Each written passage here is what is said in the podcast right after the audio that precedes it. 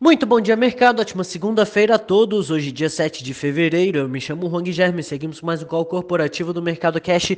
São 9 horas e 10 minutos, horário de Brasília.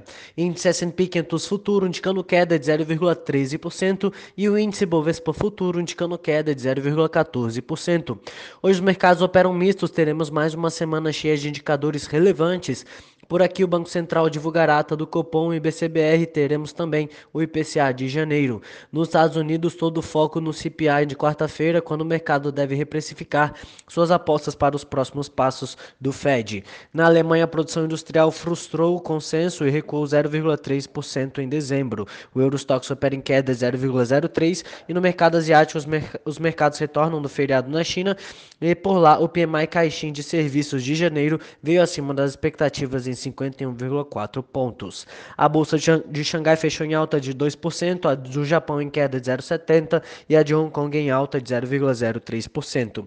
Aqui no Brasil saiu o relatório Focus, revisão do IPCA 2022 para acima de 5,38 para 5,44 e o PIB do ano que vem de 2023 revisado para baixo de 1,55 para 1,53.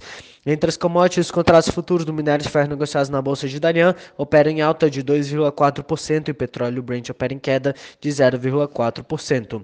No cenário corporativo, temos notícias do BB Seguridade, que a companhia reportou lucro líquido ajustado de 1,2 bilhão de reais no quarto trimestre, crescimento de 33,8% em relação ao mesmo período de 2020. Petrobras. A Petrobras finalizou a venda de sua participação em sete concessões denominadas Polo Alagoas para a empresa Origem Energia. O valor recebido no fechamento se soma ao montante de 60 milhões de dólares pagos à Petrobras na assinatura do contrato de venda. Gol. A Gol registrou em janeiro um aumento de 26,2% em sua oferta total de voos, acelerando em comparação aos 12 meses encerrados no primeiro mês do ano, que subiram 19,8%. Oi, o Ministério Público Federal recomendou ao CAD que reprove a compra da Oi pela TIM Vivo Telefônica e, claro, devido a violações à concorrência. A avaliação da Procuradoria é que a operação é prejudicial ao mercado e que as teles feriram a lei ao formarem um consórcio para comprar a concorrente. Rapvida em Notre Dame. A Rapvida e a Notre Dame Intermédica realizam teleconferência às 10 da manhã sobre a combinação de seus negócios. M. Dias Branco. A M. Dias aprovou o pagamento de 588 milhões de reais em juros sobre capital próprio. O valor a ser pago aos acionistas será de R$ 1,74 por ação. Trisul. A Trisul anunciou a prévia de seus resultados operacionais do quarto trimestre. Os resultados são gerenciais e não foram submetidos à revisão da auditoria externa. Braskem. A Braskem informou que fez uma aquisição minoritária na Anexo Circular. Trata-se de uma empresa que atua em reciclagem avançada, que converte plásticos destinados a aterros sanitários em matérias-primas circulares usadas na produção de plásticos virgens sustentáveis.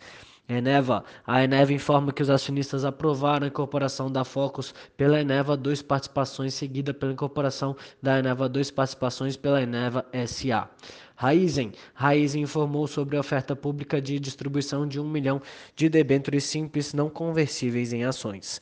Porto Seguro. A Porto Seguro aprovou a renovação do programa de recompra de ações de emissão da companhia. BR Partners. A BR Partners aprovou o aumento de capital social da companhia no valor de 5 milhões de reais. Esse aumento se dará mediante a emissão de 345 mil novas ações ordinárias e 690 mil novas ações preferenciais. Por hora, estas são as principais notícias. Desejo, a todos um excelente dia, ótimos negócios. Um forte abraço.